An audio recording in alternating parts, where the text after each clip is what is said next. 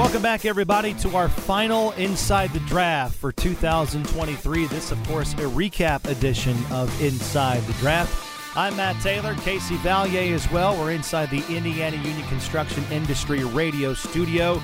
And, you know, back in February, we started this series. We took a look at the draft on a weekly basis. Obviously, a lot of intrigue this year for the Colts as they were picking in the top four, ultimately drafting Anthony Richardson, number four overall, the quarterback out of Florida. We started with our good friend Charlie Campbell from Walter Football, one of the most consistent and accurate NFL draft analysts in the business. And it's only fitting that we end with him as well, recapping the Colts draft and discussing their 12 player haul they brought in over draft weekend. Charlie, good to be with you again, sir. How are you today? I'm doing great. How are you guys? We're doing good. Post draft life for Charlie Campbell. What is that like? What are some things that you've had to to, to put aside real life wise to pick back up with after the draft after you went full bore for almost four months? Oh yeah, well those final few weeks are super busy writing wise and work wise. So now I just have to catch up on lots of things like car repairs and vet checkups and bills to pay yeah. and all kinds of uh, family business that kind of gets put on hold. Indeed, so. indeed. Yep, join the rest of us in that regard. All right, so uh, we appreciate that, how busy you are post draft. So you've got the Colts – I read you've got the Colts as your third most impressive draft. Why, why do you feel that way? Yeah, I thought they had an excellent draft uh, overall. Not surprising because uh, Chris Ballard and Morocco Brown and uh, you know the um, that whole team there with the Colts uh, really has just been tremendous over the years uh, in the draft. So I'm not at all surprised that uh, that uh, Dodds as well. Uh, that whole group has just been one of the best scouting and evaluating teams in the NFL. Uh, and I think they, they just hit another home run with this draft class. Now, before we dive into the Colts, I'm going to stick with your draft grades. When you look at the AFC South, three quarterbacks taken there with Levis Stroud and Anthony Richardson. You gave draft grades of A's to both the Titans and Texans, along with the Colts. When you look at what this AFC South can be. This could be one of them you know one of those divisions that for the next you know decade or so if these quarterbacks work out could be a lot of fun to watch. Yeah definitely. I mean walt does the draft grades uh so he he's the one who gave the handed those grades out but i uh, definitely think it's really exciting to see the young quarterbacks in that division when you have one at each team with Richardson and Bryce Young going to the Colts and Texans respectively. Uh, Levis landing with the Titans, and obviously Trevor Lawrence is still very young in his career. So, uh, you know, it could be setting up some great rivalries and uh, some really amazing quarterback matchups with these quarterbacks that uh, all have good arms, good athletic ability, can make plays with their feet, uh, could could lead to some epic games in the AFC South. Now, sticking with that Colts perspective and Anthony Richardson, it's one of those things where it's been hard to not talk about the accuracy issues leading up through this whole thing, but then the athletic traits that are off the board. When you look at Anthony Richardson inside this Shane Steichen offense, how good of a fit do you feel like that is here in Indianapolis? I think it's a great fit because I think uh, with Steichen, with what he did uh, with Justin Herbert and then Jalen Hurts, he's really ready to go for this kind of quarterback and the kind of player that Anthony Richardson is. So I think it definitely uh, is a good fit. And Richardson, just you know, he's a raw mold of play. He really has not been taught yet. I've you know spoken with teams and other coaches and his development just did not happen at the University of Florida, and I think part of it was the coaching change they had there. Uh, you know, the previous staff had more senior players ahead of him on the depth chart, so that hurt practice reps. And then uh, when the new change comes over, there's always learning a new scheme and getting acquainted with that, and then uh, games get started up, and he only ends up starting one season. So he really has not been groomed well and taught at all. So uh, in some ways, that's a good thing because you don't have to undo some bad habits necessarily. But he still needs a lot of work and development, like you said, in the accuracy in the short to intermediate part of the field. But he hasn't been taught things yet. So I think once he's learning more about how to set his feet up and things like that, um, he could make some real strides. And obviously, he has amazing upside uh, with what he can do physically as a runner and uh, the arm strength. He can make throws that other quarterbacks wish they could make. He can make plays with his feet uh, that other guys just can't even consider trying. So uh, he really is a huge upside player, and I think the Colts are the perfect landing spot for him. You know, staying with that, Charlie, for you, how much context was there in that regard for Richardson last year at Florida that kind of skewed his draft evaluation when it when it comes to you know accuracy and completion percentage? How much context for you went into you know evaluating him as a draft prospect that could go in the top five? Yeah, I I mean that definitely kind of gave you two sides of the coin in terms of uh, as evaluating him. On the plus side, you saw what what he just did with a raw skill set and no development and the big plays he could make uh, just off of that. And on the downside, uh, you know that you got quite a project on your hands in terms of teaching and developing.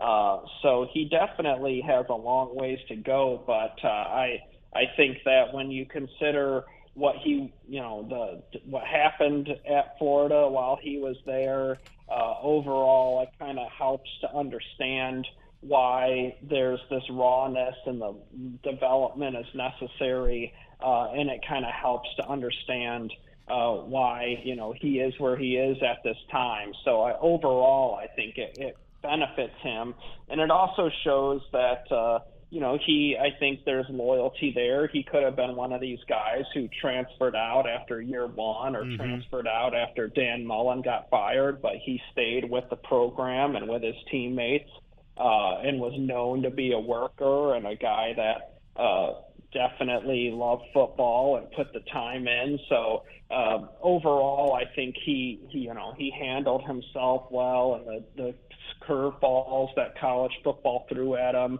he rolled with and just tried to do the best he could for his team and for himself. And so overall, I think uh, speaks well for Anthony Richardson. No doubt, no doubt. Now, Charlie, I've got a kind of a funky question. Maybe you can follow along with me here. So, when you look at the top of the draft, uh, the Texans trade from 12 to 3, right, with the Cardinals to get Will Anderson. And that kind of opened the door for the Colts to get the guy that they wanted all along um, in Richardson at four. Now, obviously, nobody in the draft knows that. But, you know, with those two teams being division rivals, the Colts and Texans, was it more important for the Texans to get Will Anderson or possibly let another team move up to three with the Cardinals and pick up a quarterback and block the Colts from getting the third best quarterback in this draft class, which ultimately ended up being Richardson in terms of how they came off the board? Or if you're the Texans, can you even worry about that because – you're, you're thinking the Colts are going to draft a quarterback no matter what. So don't let's not even worry about that. Let's just go up and get the guy that we love and cherish that much, going from 12 to three to get the best defensive player in the draft. Am I making any sense in saying that? Do you follow that at all? Yeah, I I mean I think from the Texans' perspective, they they know the Colts are gonna right you know get the guy that that you know. I just mean I just mean by uh, them by them trading up to three, it opened up the door for the Colts to get the franchise quarterback that they're going to have to battle against twice a year for the next hopefully decade. Sure, I, I, but I think the the kind of the issue there is for the Texans is it probably would have happened anyway. Right, I'm not right. sure Arizona really would have had another trading partner emerge because uh, obviously that is an expensive trade to make going into the top three. And the Texans, you know, right now, I think in Houston, it's all, you know, sunshine and rainbows and pie in the sky. But next year, that pick could be really high. There could be a player or multiple prospects better than Will Anderson available uh, at that spot that now they won't have a shot at. And they could have had a good player at 12, mm-hmm. you know this year. So in my opinion, it was a very risky gambit. I don't really like it from the Texans' perspective because Will Anderson is not a physical freak. He's going to be a good player. Don't get me wrong. I think he'll be a solid, you know, eight to ten, eleven sack kind of guy. Um, you know, and and be a solid player. But I don't think he's going to be a Von Miller kind of pl- you know player. He doesn't have that kind of rare speed or overwhelming power.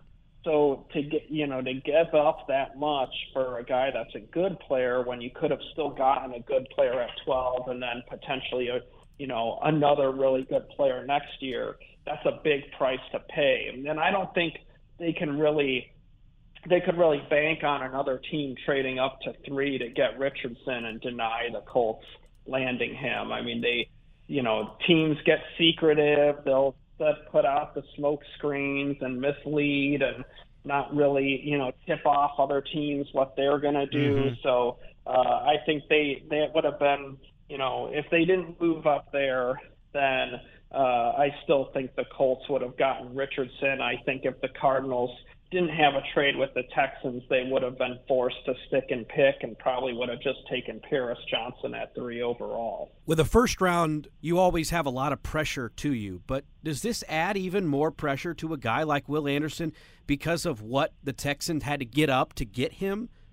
I think so. I, I, I do think that it definitely uh, you know, not only for him but also for DeMeco Ryan, yeah. head coach, and right. Caserio, their general manager, because you have two first round picks invested in him. So, you know, let's say that you could just for uh, you know, just for an example, we could say if the Texans had kept that pick at 12, they could have landed, say, uh, Lucas Van Ness or Will McDonald, who went at 13 and 15, right. uh, to get a, a solid starter for the defensive line. And a Will McDonald, I wouldn't be at all surprised if he's the best pass rusher to come out of this draft, the most prolific sack guy. Definitely won't be as good a run defender as Will Anderson, but I wouldn't be surprised if he produces more sacks because that's just what he is, is a sack monster. So,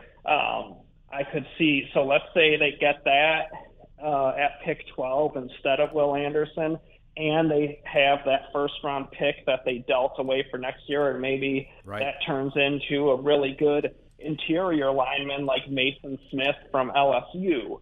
Uh, so let's say you would you rather have Will Anderson or Will McDonald and Maason Smith? Me personally, I'm taking Will McDonald and Maason Smith. So uh, I just I think that that you know that's going to put a lot of pressure on Caserio and DeMeco Ryans in my opinion that that they made the right call to invest two first round picks in Anderson rather than getting two good starters you know and and understanding that that you won't get Anderson but you're going to have more quantity of good players as a result. Now, Charlie, flipping back to the Colts, one of the things that I think we talked to you about is the definite area of need at cornerback that the Colts needed to address, and they definitely did that. They selected three corners, highlighted by Juju Brents. When you look at the cornerback collective that they got with Darius Rush and Jalen Jones late, what do you make of the cornerbacks the Colts added to the roster? Yeah, I think that was really great drafting by them. I think Brents is a solid safe pick in the second round to be a good starter. He's going to help them with big receivers and really to uh, have an outside guy, and he's also physical and tough against the run. Uh, so I, I think that that was a really nice pick for them in the second round. I actually had them taking Brents in the second round of my final mock draft. And then on day three, I think Rush was a really nice player. I knew some teams – uh, that were considering him in the third round. Uh, so getting him in the fifth, I think, is a really good value for them. Uh, and then in the seventh round, I think Jalen Jones was a really excellent pick for a seventh rounder, and the odds there because most, you know, as we know, most late round picks don't pan out. But Jones definitely has an NFL skill set. He's big, he has quickness, he has strength, Uh, so definitely for a seventh round pick, I think that's a high upside mm-hmm. move right there uh, because he has an early round skill set. So that they could end up coming away with three uh, nice cornerbacks from that trio. All right, let's stay on day three, round four. Blake Freeland, uh, Charlie, is he a player that can come in and and compete right away? I mean, does his game need any refinement in order to challenge Bernard Raimann at left tackle? Let's say. Yeah, I mean, most most college players do. I think, especially with an offensive tackle as tall as Freeland, you know, it's just going to be a, a leverage uh, concern. You know, for guys that are that tall, mm-hmm. when they stand up high, that gets them in danger of, you know, say a smaller speed rusher kind of darting by them, and they they're just, you know, playing too high, and guys get underneath and dip past them and whatnot. So that's going to be something he'll have to work on uh, for the NFL, just maintaining leverage. Um, but I, I think that in the fourth round, that's a really good pick, and I think uh, because at worst he could be a nice swing tackle backup where you have a guy that could move to left or right tackle if you have an injury on game day. Uh, so I think for a fourth rounder, that's really kind of the the early goal is mm-hmm. that he can be that swing tackle to help you uh, with some game day depth at right or left tackle. So if you're dressing eight offensive linemen, you got your five starters. You know, Freeland could back up two different spots right, right. and us give you more flexibility. All right. Also in the fourth round, Charlie, what kind of steal is Adetomiwa Adebawore? Uh, that's the first part of the question. The second part is after the draft on his draft call, he said he prefers to play interior defensive line, particularly the three technique, kind of backing up, at least initially, DeForest Buckner. Is that what you see from him, too, early on uh, from his rookie year out of Northwestern? Yeah, I think that's his best fit. And I think that's the reason why he slid to the fourth round, even though some – uh, you know, projections were out there of him going in the first, or was because of the size and the tweener kind of issue. Yeah, yeah. Um, but talking with with other scouts and stuff, they felt that him moving inside and playing as a three technique would be his best fit. I think, if, especially if he can add five to ten pounds to help him hold up on the inside and then he can be a nice player to to spell Buckner, keep them fresh for four quarters, and have them ready to go when uh, you need a critical pass rush, you know, late in the game. Um, so he, you know, you're not wasting him early, and he's spent at that time. So uh, I think that that was a nice pick for the Colts as a rotational backup with upside. That you know, he obviously he, the speed he showed at the combines for real, uh, plays tough so I definitely think that that's a nice pick for the Colts in the mid rounds. Now, having Jonathan Taylor on the roster definitely gives you some, you know, leeway when it comes to running back. But I'm a big proponent of kind of taking a running back in every draft because injuries happen. You can always you can always afford to have multiple because typically you have five or six guys that are playing throughout a season. And the Colts drafted Evan Hull, who's kind of the pass catching back out of the backfield. And the Colts lost that with Nyheim Hines. How do you see him fitting in there with guys like Jonathan Taylor, Zach Moss, in this Steichen offense? I think that Evan Hull was a real nice value. I really liked him. I thought uh, that was a real strength of this draft class with some of the mid round running back talent. Obviously, there were two really good ones uh, for the first round, but he, but after them, I thought the day two and day three running backs are really good, and Hull was one of the guys that made it a strong class. He's a tough runner, can definitely do some things in the passing game. Uh, so I I think that he'll be a really solid number two or three back. And if you had an injury to the starter, I think your running game uh, you know, wouldn't go down the tubes with him taking over as a starting back. I think he could keep it, you know, churning along and uh, not just, you know, going down to nothing. So uh, that was he's. He, I think he'll be a really good NFL backup, number two, three back to rotate and, and keep the backs fresh. All right, last one, Charlie. Putting the bow on the NFL draft for you. You've talked about players that rose and fell. Uh, which player fell the most that you're surprised by at any point in this draft? Well, good question. I mean, I think Will Levis sliding to the mm-hmm. second round was a bit surprising because you know, after after Tennessee at 11 and you know Houston at 12 with then Houston taking Stroud but there were other teams that were seemingly in on Levis like Tampa Bay at 19 um, the Seahawks at 20 the Vikings at 23 uh, so him getting past all of those teams uh, and falling to the second round was surprising to me I think uh, Joey Porter Jr. falling to the second round although he went at the first pick in the second round uh, was a bit of a surprise. So uh, those those guys really stood out to me as surprising slides. And Brian Branch, uh, the safety slash cornerback from Alabama, I thought he was a first rounder. I know teams felt on tape he was a first rounder, uh, but because of the slow 40 time, that caused him to slide mm-hmm. into the second round. But I think the Lions got a steal with him because he was all over the field for Alabama last year and just a phenomenal tackler. It's rare to see a defensive back that can tackle as well as Branch does. So uh, those were the kind of sliders that really jumped out to me as being shocks uh, during the draft. I couldn't believe they were still available. There you go. He's one of the best around covering the NFL draft. Charlie Campbell, Walter Football at Draft Campbell on Twitter. Charlie, we started this process with you. It's always fitting that we end it with you. We love you. Thank you so much for your time breaking it all down for us pre draft, post draft. Have a great summer coming up. Enjoy your time off and enjoy that daughter of yours, all right? Give her a kiss for us. Will do. Thanks, guys. Always great talking with you. Have a great summer and get ready for camp. it's going to be here before you know it. Thank you, Charlie. Take care, guys. Thanks.